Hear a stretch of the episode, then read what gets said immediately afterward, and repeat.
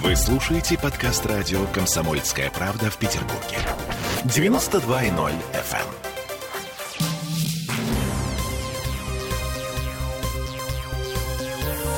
Темы дня. 17.03 в Петербурге. У нас сегодня необычные темы дня, потому что в студии радио «Комсомольская правда» первый заместитель главы Комитета по здравоохранению Андрей Сарана. Здравствуйте, Андрей. Добрый день.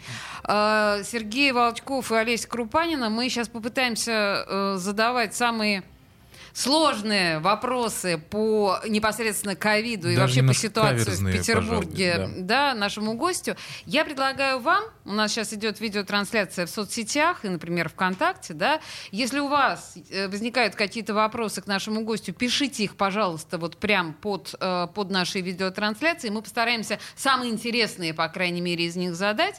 Ну и первое и главное, видимо, сегодняшний инфоповод, с которого нам нужно начать. Сегодня на всех сайтах появилась информация о том, что побит рекорд. В Петербурге вакцинирован 1 миллион. Я вас поздравляю от всей души. И нас всех поздравляю. Даже потому чуть что... больше миллиона, насколько мы Слушайте, понимаем. Андрей, тут, мне кажется, важный момент. Фонтанка и все наши коллеги из городских средств массовой информации сообщали, что к 1 августа комитет брал на себя прекрасные обязательства вакцинировать 1 200 000 человек. Сейчас что-то не бьется, потому что вот возникла эта цифра 2 600 000. Она тоже обошла все средства массовой информации. Поясните за цифры, как говорят гопники. Давайте. Итак, действительно, во-первых, сегодня не рекорд. Мы просто достигли действительно цифру 1 020 000 человек. Рекорд у нас сегодня, в смысле со вчера на сегодня, вот за вчерашние сутки, рекорд по количеству привитых за сутки. Это 28 350 человек, при этом за сутки. При этом 21 тысяча – это первичным компонентом. Вот это действительно рекорд, именно суточный рекорд, потому что 1 020 000 – это накопление, которое мы сегодня достигли, да, вот ко вчерашнему дню на самом деле. Потому что сегодня цифра увеличилась еще больше. Да, то есть эта цифра 1 020 000 – это цифра на 9 утра сегодня утро, то есть это было достигнуто вчера. Если говорить про цифры о которых мы говорим, 1 200 000, 2 600 000, и об обязательствах, которые вы сказали, на самом деле, я бы не стал так громко говорить, что это обязательства, но поясню, откуда цифры брались. Еще в декабре месяце, когда возник вопрос о том, что необходимо, и президент объявил о том, что будет массовая вакцинация для того, чтобы достигнуть так называемого иммунитета, стал вопрос о том, чтобы вакцинировать 60% населения. 60%. И, соответственно, возник вопрос 60% от кого мы считаем. То есть мы считаем от 5 миллионов 400 тысяч жителей Санкт-Петербурга. Это одна цифра. Угу. Мы считаем только от взрослого населения, то есть это от 4,5 миллионов 60%. Или мы считаем от, скажем так, тех не переболевших и не имеющих противопоказания для того, чтобы прививаться. А это 1 2 миллиона, наверное, да? А это, скажем так, 1 2 миллиона, да, вы практически угадали эту цифру. Соответственно, межведомственная рабочая группа под руководством академика Шляхто предложила формулу, которую представили, собственно, правительству Санкт-Петербурга, в которой получилась цифра 1 200 000. Как она получилась? Взяли из регистра на тот момент, а это было, еще раз повторюсь, где-то декабрь, все количество заболевших. Умножили его на 5, потому что предполагалось, что примерно 1/5 людей, которых мы выявили с помощью ПЦРов положительных и госпитализировали, а примерно 4/5 все-таки были бессимптомные, носили, и поэтому но мы предполагали, что они болели, да, группа, это была такая гипотеза. Вычли из этой суммы людей, которые должны были быть подвергнуты вакцинации, всех беременных и кормящих, то есть те, у которых были противопоказания. Вычли всех людей, у которых были серьезные коморбидные заболевания, то есть побочные какое-то еще дополнительные заболевания, которые тяжелые, которые тоже являлись противопоказанием. Вычли детей всех, и умножили на 0,6. И получили цифру 1 200 000. Принято, и это стала та цифра, к которой мы должны были стремиться. Угу. То есть мы сработали на опережение, мы цифру коллективного иммунитета, группа рассчитала, я тоже в нее вхожу, она рассчитала ее раньше, чем Минздрав дал контрольную цифру. Минздрав же пошел другим путем. Минздрав пошел путем, на самом деле, мне кажется, он абсолютно логичен тоже.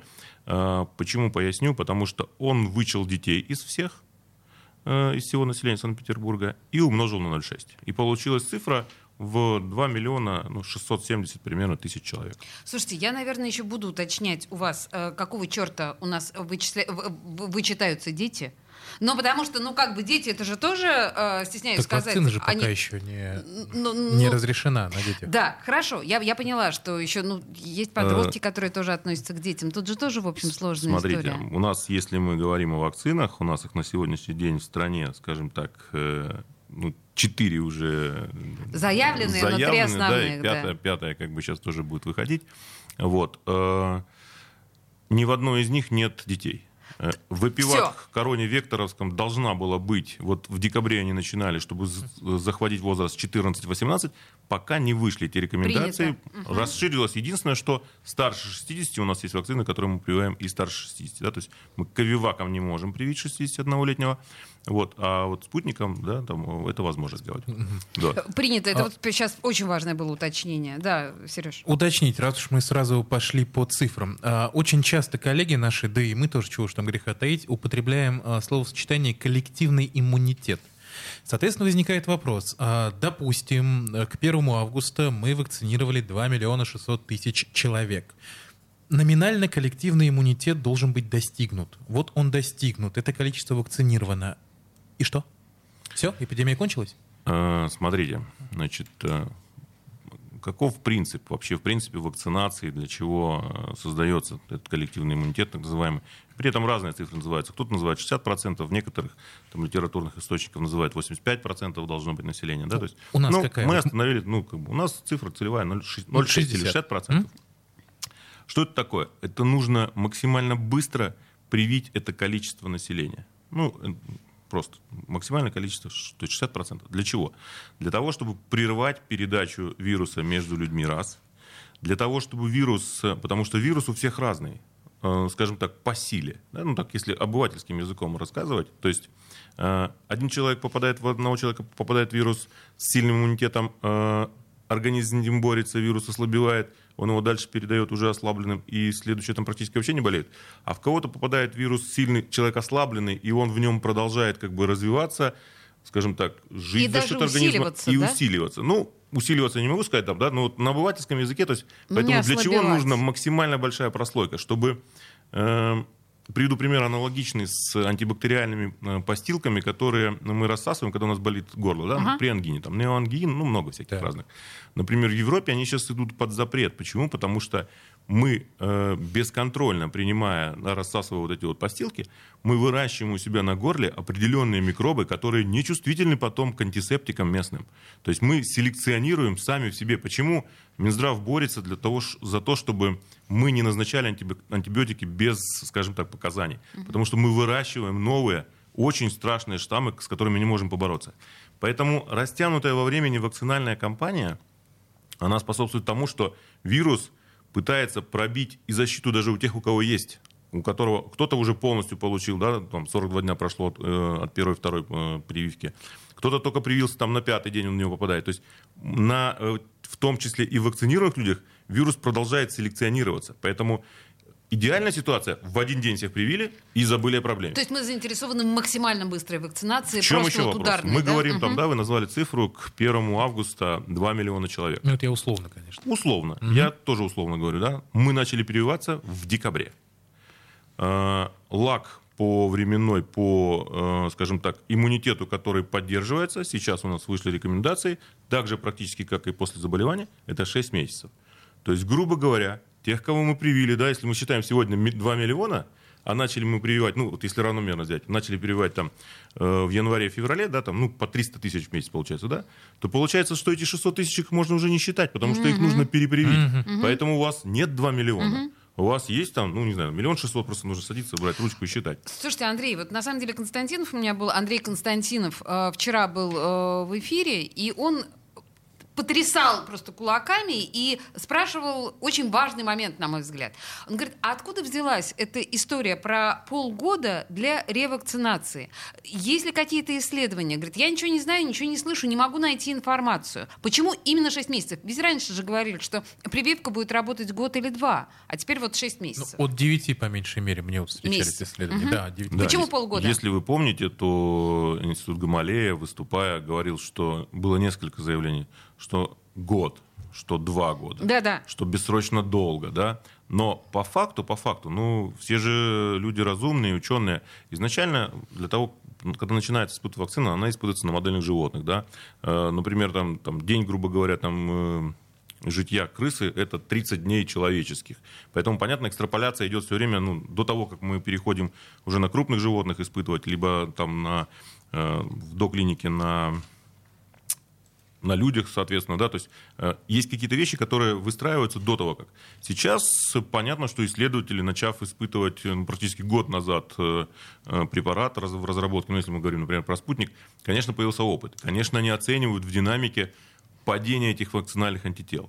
И, собственно говоря, опираясь на это, скорее всего, и выпущены последние рекомендации, которые говорят о том, что практически нет иммунитета и нужно защищаться ревакцинацией через 6 дней. То есть вот эти корректировки цифр, они, безусловно, есть. Это все то, что нарабатывается с опытом. Это жизнь, мы подстраиваемся, собственно, под это. Первый заместитель главы Комитета по здравоохранению в студии радио «Комсомольская правда» Андрей Сарана отвечает на наши вопросы. Я думаю, что у нас впереди подробный разговор не только о вакцинации, которая сейчас, в общем, идет ударными темпами, 28 тысяч человек сегодня это сделали, но и о сложностях и недоверии населения. 2 минуты рекламы, мы вернемся. Темы дня. Вы слушаете подкаст радио «Комсомольская правда» в Петербурге.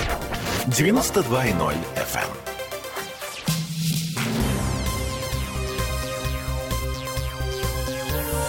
Темы дня. 17 часов 16 минут, и мы продолжаем пытать Андрея Сарану, первого заместителя главы Комитета по здравоохранению, Сергея Волчкова и Олеся Крупанина.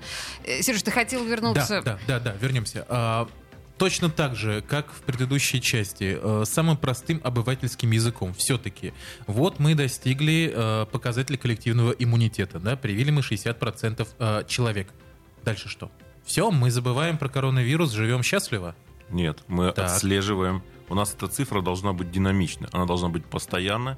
Не менее 60% нужно удерживать вот эти полгода либо от того, как ты переболел, либо от того, как ты получил вторую вакцину. Ну, если это двухкомпонентная вакцина. Если однокомпонентная, там, например, Спутник Лайт, то, соответственно, 6 месяцев после нее.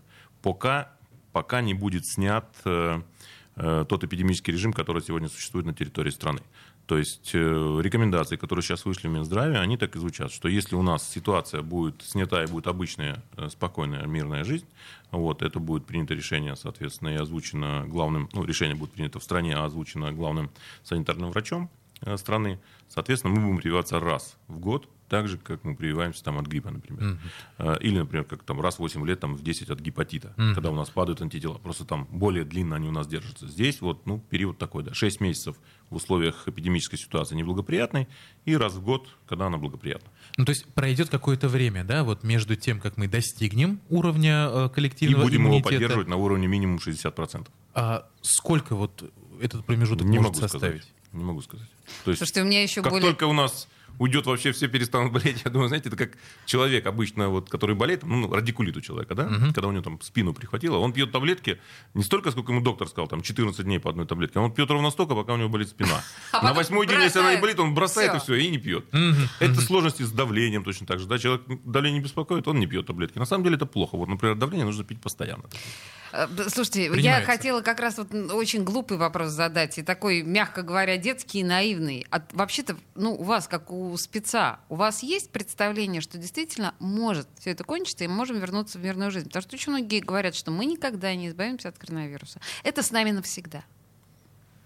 Все зависит от того, скажем так, ну, вирус может поменяться, Первая ситуация, и он уже это делает? Да, ну, он может поменяться, скажем так, в сторону ослабления и уйти. Мы будем, у нас живет, например, золотистый стафилококк на коже. И что? Да, мы с ним все живем, ничего не происходит. Но вот если мы ослабнем, да, то он может начать активироваться, начнет там какие-то нагноительные процессы на коже. Так и здесь. То есть вопрос просто, в какую сторону двинется. Но вот почему мы призываем к вакцинации, еще раз повторюсь, потому что задача максимально не дать ему, скажем так, возможность селекционироваться. Угу. Вот, потому что, и развиваться. Потому что это же проблема ни страны, ни города, это проблема мировая. Посмотрите, везде. И Великобритания сейчас у них тоже этот штамм, да, вот, если мы говорим про дельту, да, он вытесняет. Индия, понятно, как бы, то есть полыхает весь мир. Слава богу, да, там, ну что, например, взять Санкт-Петербург, мы справляемся с коечным фондом, с тем объемом пациентов, которые у нас заболевает. Я имею в виду там средней тяжести, тяжело, которых мы госпитализируем. Часть амбулаторной звена с нагрузкой колоссально работают, и стационары, и амбулаторщики, потому что понятно, что люди, которые остались дома, их достаточно большое количество, болеют легко, но за ними все равно наблюдают, да, так или иначе с ними созваниваются, выходят, их осматривают, забирают мазки. То есть нагрузка колоссальная, и так, ну, так долго не может продолжаться, да, то есть это куда-то должно как бы вылезти. И у нас есть шанс реально привиться и забыть об этой проблеме. Поэтому мы призываем прививаться. Кстати, упомянули индийский штамм, да, он же называется дельта-вариант. Да. А дельта плюс уже встречается в Петербурге? Я вам не могу сказать, у меня нет данных по секвенации вируса, поэтому не могу сказать, если... Я знаю, что я есть, уже читала несколько каких-то комментариев. Знаю, что регулярно Институт Смородинцева наш, он собирает коллекцию от учреждений, в которых есть, соответственно, положительные пациенты СПСР, они собирают для того, чтобы определиться, что на территории находится, ну, как минимум, Санкт-Петербурга. То же самое делается на уровне страны, потому что ты понимаешь, что несколько регионов в этом участвуют. Mm-hmm. Ну, потому что нужно понимать, с чем мы боремся. Значит, а у меня, как обычно, все эти вредные вопросы.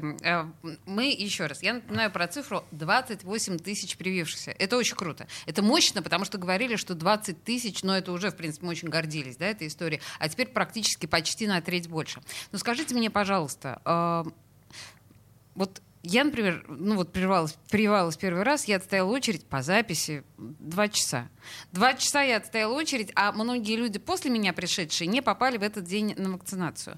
Вот организовано, я в центре живу, да, и в центре поликлиника, вот организовано на местах очень плохо. С этим что-то будут делать? Смотрите, давайте мы вернемся первое к обязательствам, про которые мы говорили, да, о том, что мы обещали к 1 августа. Ну, во-первых, мы не обещали. Вопрос стоял в том, что действительно за 9 месяцев нужно было привить вот то количество людей, которое там мы рассчитывали, да, то есть 1 200 000. И мы рассчитывали по максимальному количеству, сколько может прививать в день один человек, бригада из 2 человек, я имею в виду медсестер, вакцинальные пункты, как работают, сколько их должно быть. То есть в этом в том числе участвовал Росатом, то есть мониторировалось полностью время, потому что человек должен прийти, он должен расписаться в анкете, он должен заполнить информированное добровольное согласие, с ним должен поговорить врач, осмотреть, померить, определенные манипуляции выполнить. И он должен как бы раздеться, да, рука нужна голая, он должен уколоться, должен посидеть, уйти. Давайте как бы будем объективными, да, то есть реально физически посмотрим, сколько вот в день у нас сегодня колет пункт, да, 1 медсестра. Ну, доходит максимум тех, кто делает это быстро, там 70-80. Давайте разделим на 12 часов работы. Угу. Получается, что это примерно 6 человек в час. Угу. 6 человек это каждые 10 минут. То есть это практически конвейер, который идет. При этом, да, у нас люди...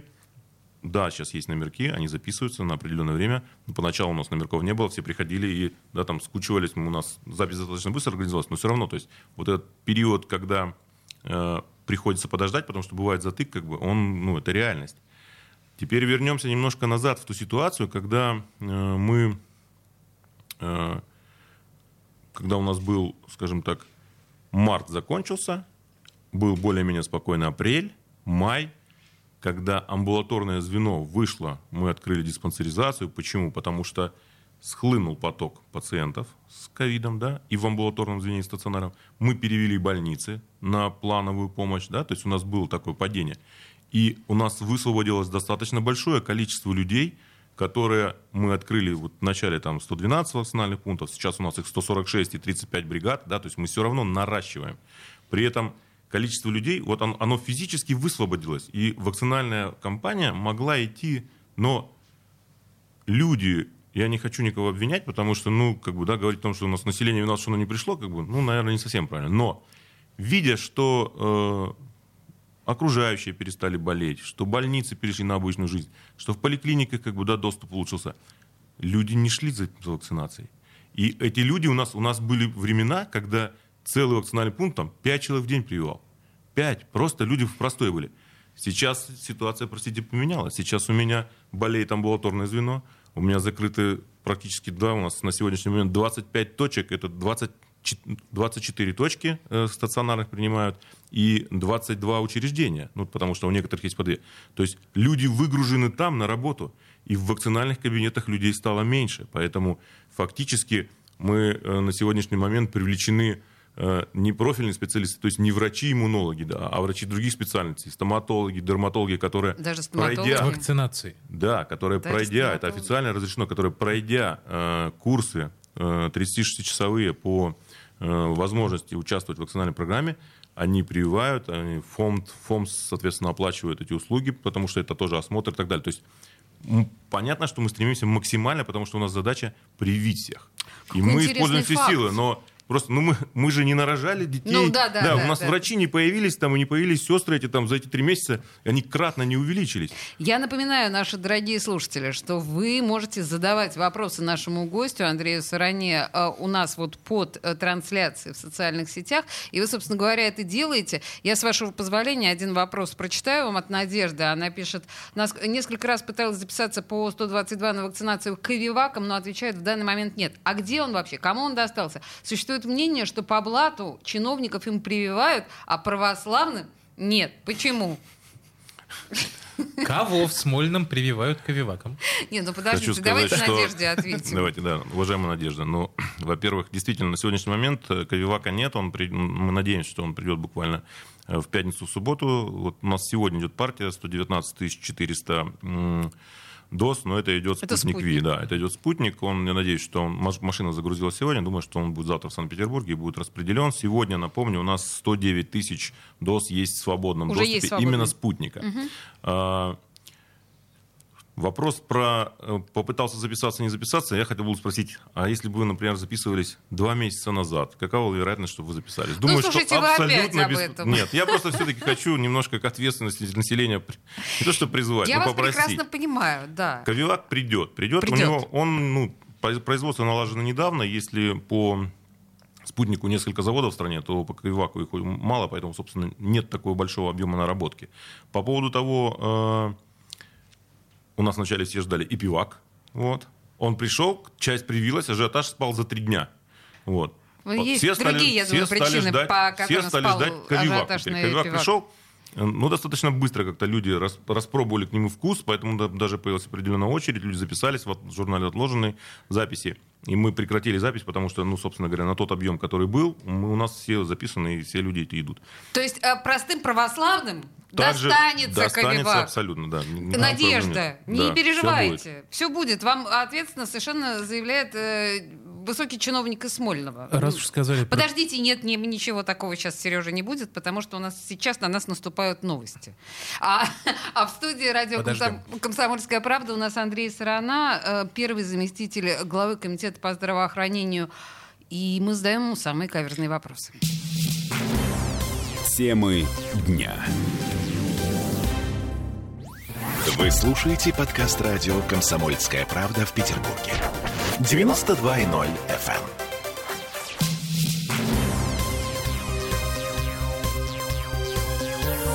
Темы дня. 17:33 в Петербурге. В студии радио «Комсомольская правда» первый заместитель главы Комитета по здравоохранению Андрей Сарана, Сергей Волчков и Олеся Крупанина. Мы задаем ему всякие каверзные вопросы, и все, не могу сдерживать себя. Важнейший вопрос, который абсолютно точно волнует всех. Ну-ка. Локдаун. Когда? Вернется ли к нам локдаун? Скажите нам, как профессионал. Лично в моем понимании локдаун не должен вернуться. Локдаун в том чистом виде, когда нас не выпускали из дома. Объясню почему. Потому что локдаун может быть принят, либо он принимается для, как минимум, страны мира, страны, да, потому что принять его для отдельно взятого города, жесткого, ну, практически нереальная, потому что ну, все равно остаются связи, остается транспорт, железнодорожный, воздушный, автомобильный. Поэтому если мы говорим о локдауне, ну вот, ну, давайте просто пофантазируем, да, например, взять, закрыть полностью Москву, и все тусовщики из Москвы приедут с Сапсаном в Санкт-Петербург. Да, ну так. Ну, вот. Убедительно. Такой простой банальный пример. Границы поэтому... закрыть, остановить Сапсаны. Ну, вот Израиль, да, он, например, же, да, сейчас всех привил и закрыл границы. Угу. Теперь как бы смотрит, кого пускать. То есть вот это пример страны. Поэтому локдаун, я думаю, что Санкт-Петербург вот жесткий такой, как в котором мы находились там в мае прошлого года, хотя можно было еще более ограничительные мероприятия, да, там, ну, как в Москве, например, да, там с видеокамерами, с отслеживанием выхода из подъезда, с передвижением на машинах. То есть у нас же не было этого в Санкт-Петербурге. Вот сейчас, глядя с расстояния, ну, практически года, вот вам кажется, это были правильные меры? Там не было перегибов, когда вот так закрывали в Москве или и в Петербурге? Или там были недогибы даже? В моем понимании все было... Ну, понятно, что это жизненный опыт, и опыт людей, которые принимали эти непростые решения. Но оценить вот... таки построить математическую модель, что если бы мы не, скажем так, занимались, потому что воздушная, это же инфекция, воздушно-капельная, это просто прерывание пути в любом случае. Ее нужно просто каким-то образом дистанцировать, чтобы ты другому не передал. Если бы это был гепатит, вопрос бы был мыть руки и мыть дверные ручки, чтобы да, там, хлоркой раз в 20 минут, как бы для того, чтобы ты не передавал. А здесь вопрос, да, здесь вопрос воздушно-капельного пути, поэтому, конечно, разграничение это основное мероприятие, которое используется, собственно, в... при борьбе с такими инфекциями. И если бы мы тогда не сделали, потому что понятно, что система здравоохранения, ну, вот по оборудованию точно, она полностью перестраивалась, потому что колоссальные средства были затрачены для того, чтобы оборудовать и аппаратами ИВЛ, там, дооснастить, потому что ну, инфекция достаточно, скажем так, своеобразная, она в любом случае требует... подходов, несколько других влечений, в том числе аппаратной поддержки, да, по оборудованию. Поэтому, конечно, для того, чтобы мы выиграли время именно за счет того, что там это полтора месяца вместе с майскими праздниками, когда все находились дома, они позволили, скажем так, снизить нагрузку на систему здравоохранения и не дать вот это. То есть мы не оставляли, да, людей на улицах, мы не оставляли их дома, да, то есть мы в любом случае их забирали. Вначале забирали, если вы помните, и легких. Потом, когда стало уже потяжелее, но мы оснастились, мы стали забирать только средних и тяжелых, крайне тяжелых. К легким мы домой выстроили систему по амбулаторке. Потом государство еще подключило и бесплатное лекарственное обеспечение. Смотрите, ни одна страна мира не раздает таблетки дома бесплатно. Мы же, да, там государство тоже сделало шаг навстречу. Да, тут с вами трудно спорить, безусловно. Я, кстати говоря, хотела сказать, и давно уже, наверное, пытаюсь это кому-то, эту мысль вложить, кому-то из режиссеров, сценаристов и так далее, что, конечно, по первому периоду ковида нашего должно быть снято много различных фильмов художественных, может быть, даже сериалов. Документальных. Документальных, может, не так интересно, а вот именно художественных. Помните нашу беглянку там какую-то, которая была заражена коронавирусом? Из Боткинской больницы бежала. Замок на электронные двери. Ну и куча вот таких. Знаете продолжение истории? Так. А я не могу вам озвучивать. Вы пригласите ее в передачу, она вам расскажет. Чем она волонтером устроилась?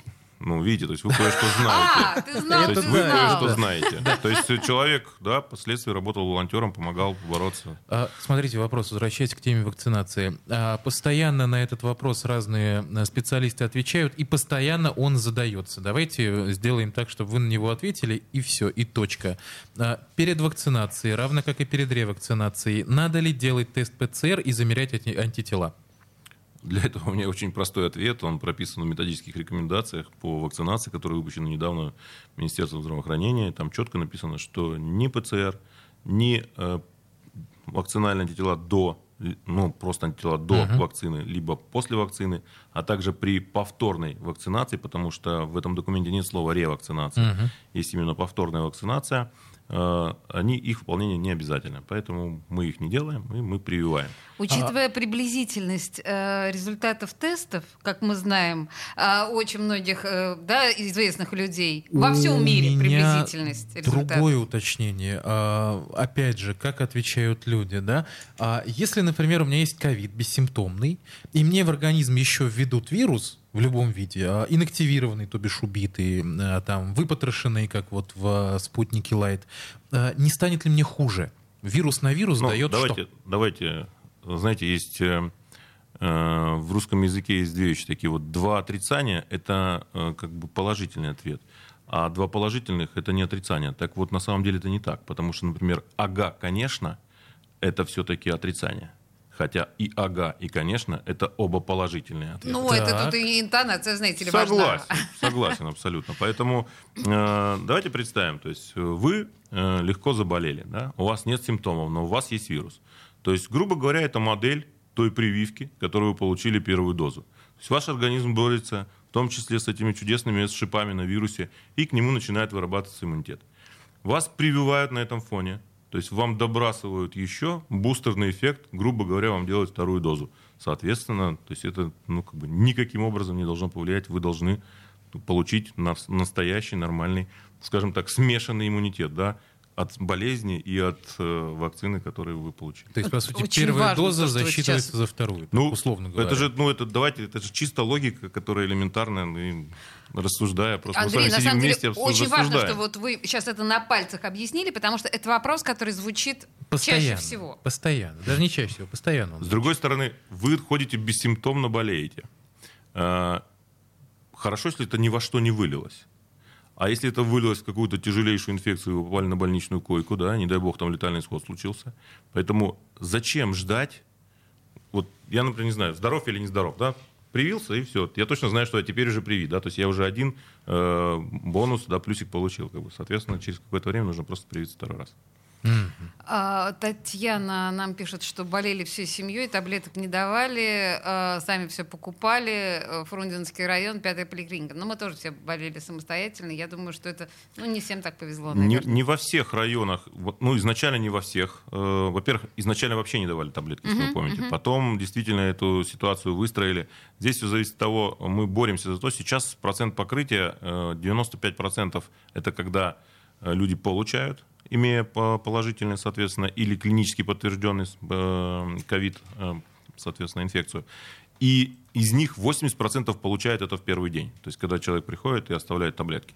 Но мы с 5-й поликлиникой поговорим Фрунзенского района. Спасибо большое. Спасибо, Татьяна. Сейчас вздрогнула 5-я поликлиника. 5% это что? Это какие-то районы, какие-то особо труднодоступные участки города? Когда не дают? Да, с чем проблема? Это же статистика, да, то есть мы собираем, скажем так, раз в неделю, постоянно мониторируем, сколько в какой поликлинике есть всех препаратов из методических рекомендаций, сколько законтрактовано, сколько приедет в течение 10 следующих дней, сколько остаток денег у них федеральных и местных есть.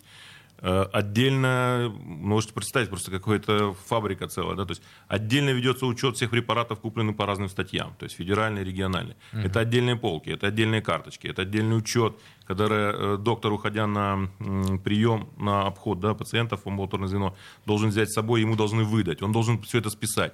Если пациент отказался или у него есть противопоказания, это должно быть занесено, оформлено определенным. Это куча документов, которые нужно вложить ему обратно в амбулаторную карту. Если ты пошел вечером в вечерний обход своих пациентов, и ты с собой не взял, значит, утром ему должны донести. То есть это, поэтому не 100%. Принято. Слушайте, я хочу вернуться к прививкам, с вашего позволения. Можно? Давайте. Практический вопрос. Многие говорили о том, что там нельзя пить до прививки, после прививки, 21 день, 3 дня. Были очень разные версии. Сейчас мы очень часто читаем о том, что прививка, условно говоря, повышает либо тромбоциты, либо свертываемость крови. Вы слышали наверняка об этом. По крайней мере, о западных прививках говорили об этом очень много. И Джонсон и Джонсон, и AstraZeneca. И даже там, если вы слышали о тромбах, умирали люди. Вопрос, внимание, да, в этой связи курение, может быть, какие-то антикоагулянты, какие-то рекомендации для поддержания организма во время прививки есть? Смотрите, вопрос, скажем так, заключается в том, что, приходя на прививку, человек не должен утаить то, чем он болеет, да, то, что у него есть, какие у него есть осложнения, противопоказания и показания. На самом деле, в инструкциях, ни в одной из инструкций нет, в наших, во всяком случае, о том, что если у вас есть склонность к тромбообразованию, то вам ее не будут делать. Нет такого. Угу. Но при этом, да, то есть все-таки врач исходно либо лечащий, либо тот, который на вакцинальном пункте, он должен принять решение, да, то есть насколько велик риск привить или не привить. И он опирается именно на инструкцию. Если мы говорим о тех зарубежных сведениях по некоторым прививкам, в которых действительно были тромбозы и люди погибли. Угу. Я читал абсолютно официальную статью в одном журнале, которая иностранном, которая приводит, что то количество людей, которые умерли, да, от именно от тромбоза после вакцинации, оно не превышает тех людей, которые умерли просто в обычной жизни от тромбоза, да, то есть тромбоэмболии. То есть это, ну, скажем так, говорить о том, что прививка привела к тромбозу, нет, так это нельзя делать. То есть это, ну, там реально статистические цифры, которые показывают, что эта вещь безопасная, да. Я вообще Такое случилось. Вынуждена констатировать, что статистика — это вещь чудовищно лукавая, и по большому счету мы жонглируем ей периодически, мы, средства массовой информации, как хотим, желая произвести впечатление. Мы вернемся через 2 минуты после рекламы. Темы дня. Вы слушаете подкаст радио «Комсомольская правда» в Петербурге. 92.0 FM.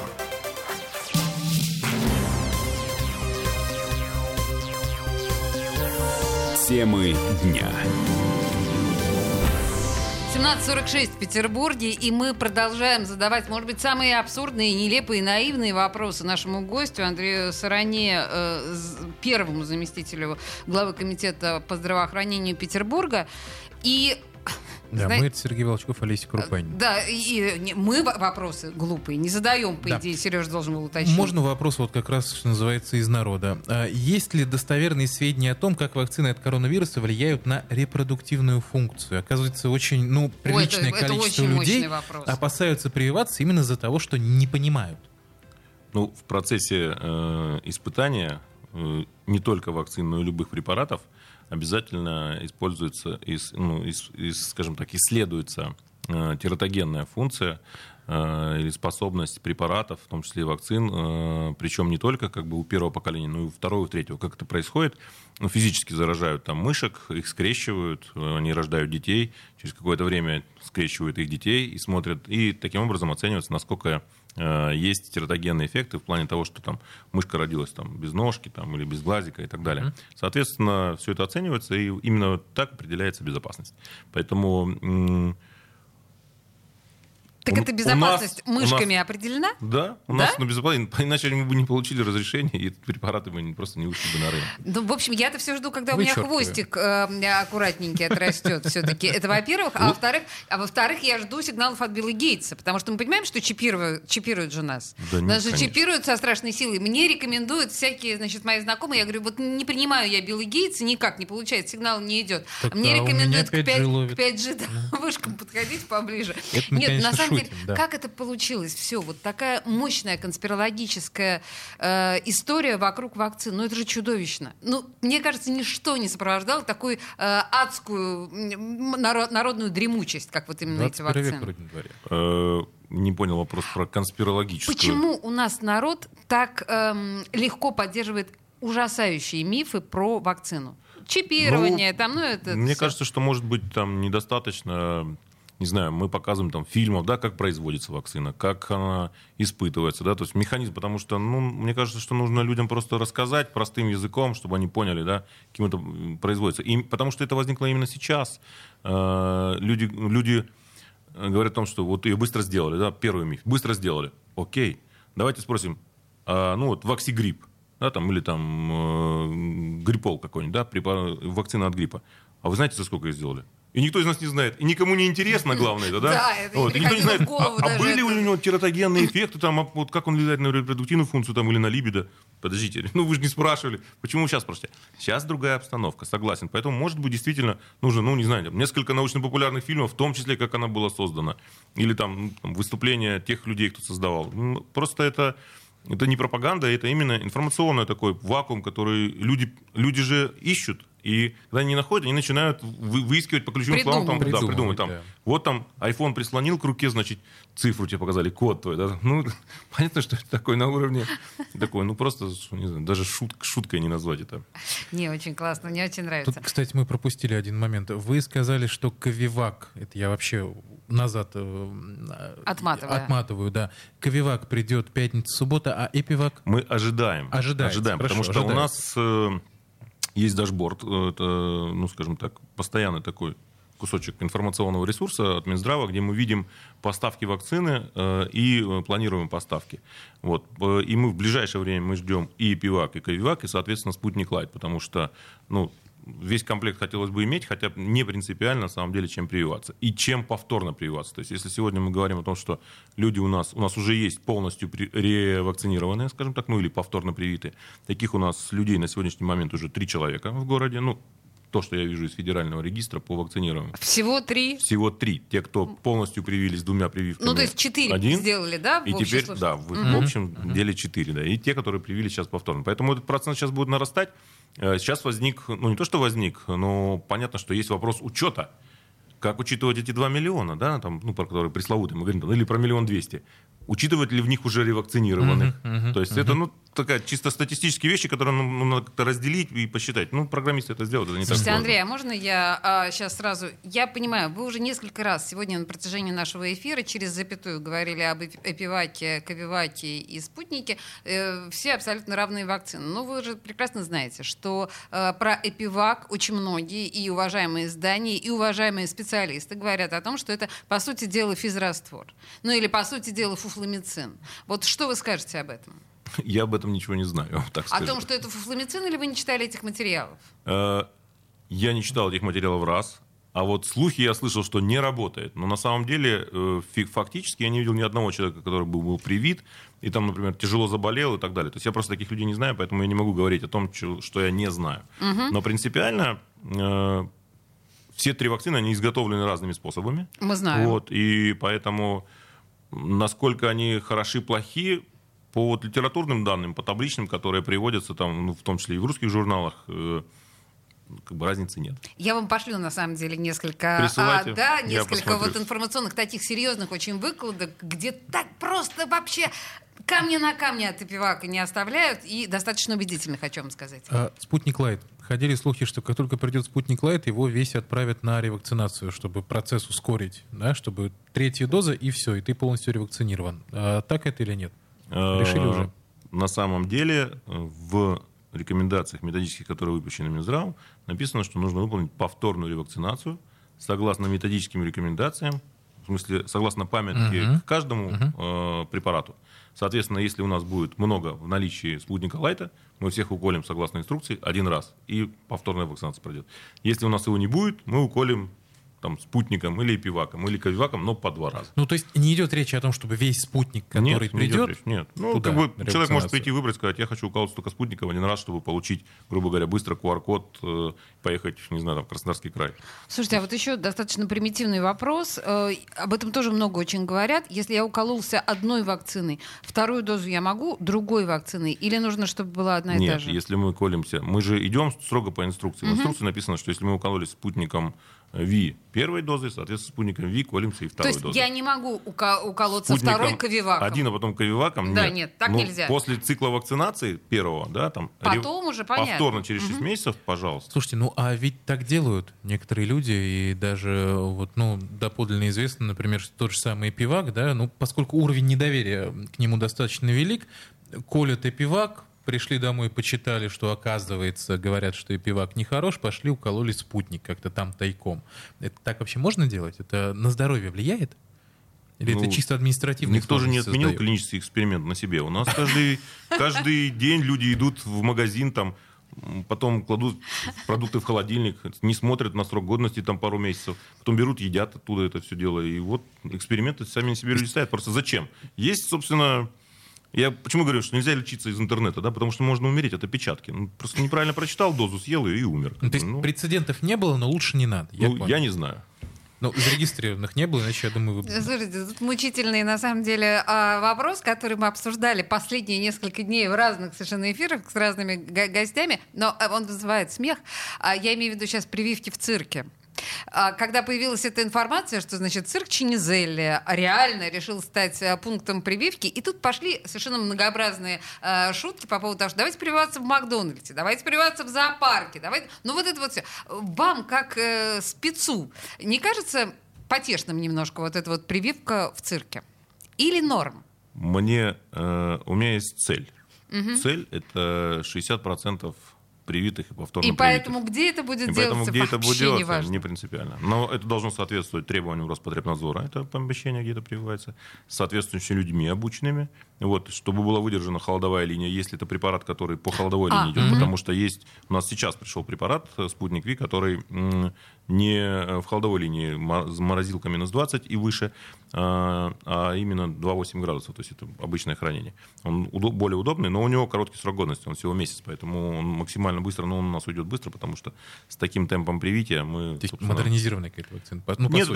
Нет, у него есть несколько разных форм. Мы можем открыть инструкцию и прочитать. То есть разные заводы выпускают. И у некоторых заводов есть действительно вот такая стабилизированная форма при обычной, ну не обычной, при холодильной температуре, скажем так, не морозильник. Описываем круг, возвращаемся опять же к проблеме записи, к проблеме очередей.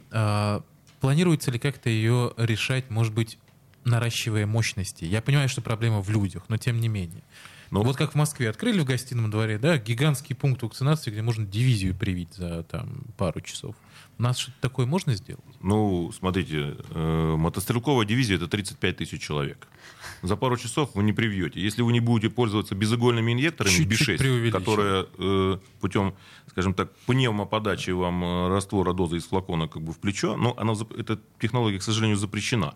Почему? Она такая удобная и безболезненная. Потому что она, скажем так, она безболезненная, но ты не успеваешь хорошо обработать место контакта и место человека, которого ты колешь. Там можно прививать, да, там до 600 человек в час. Но все равно дивизию вы за пару часов... Ну, даже хорошо. Минута у нас осталась. Поэтому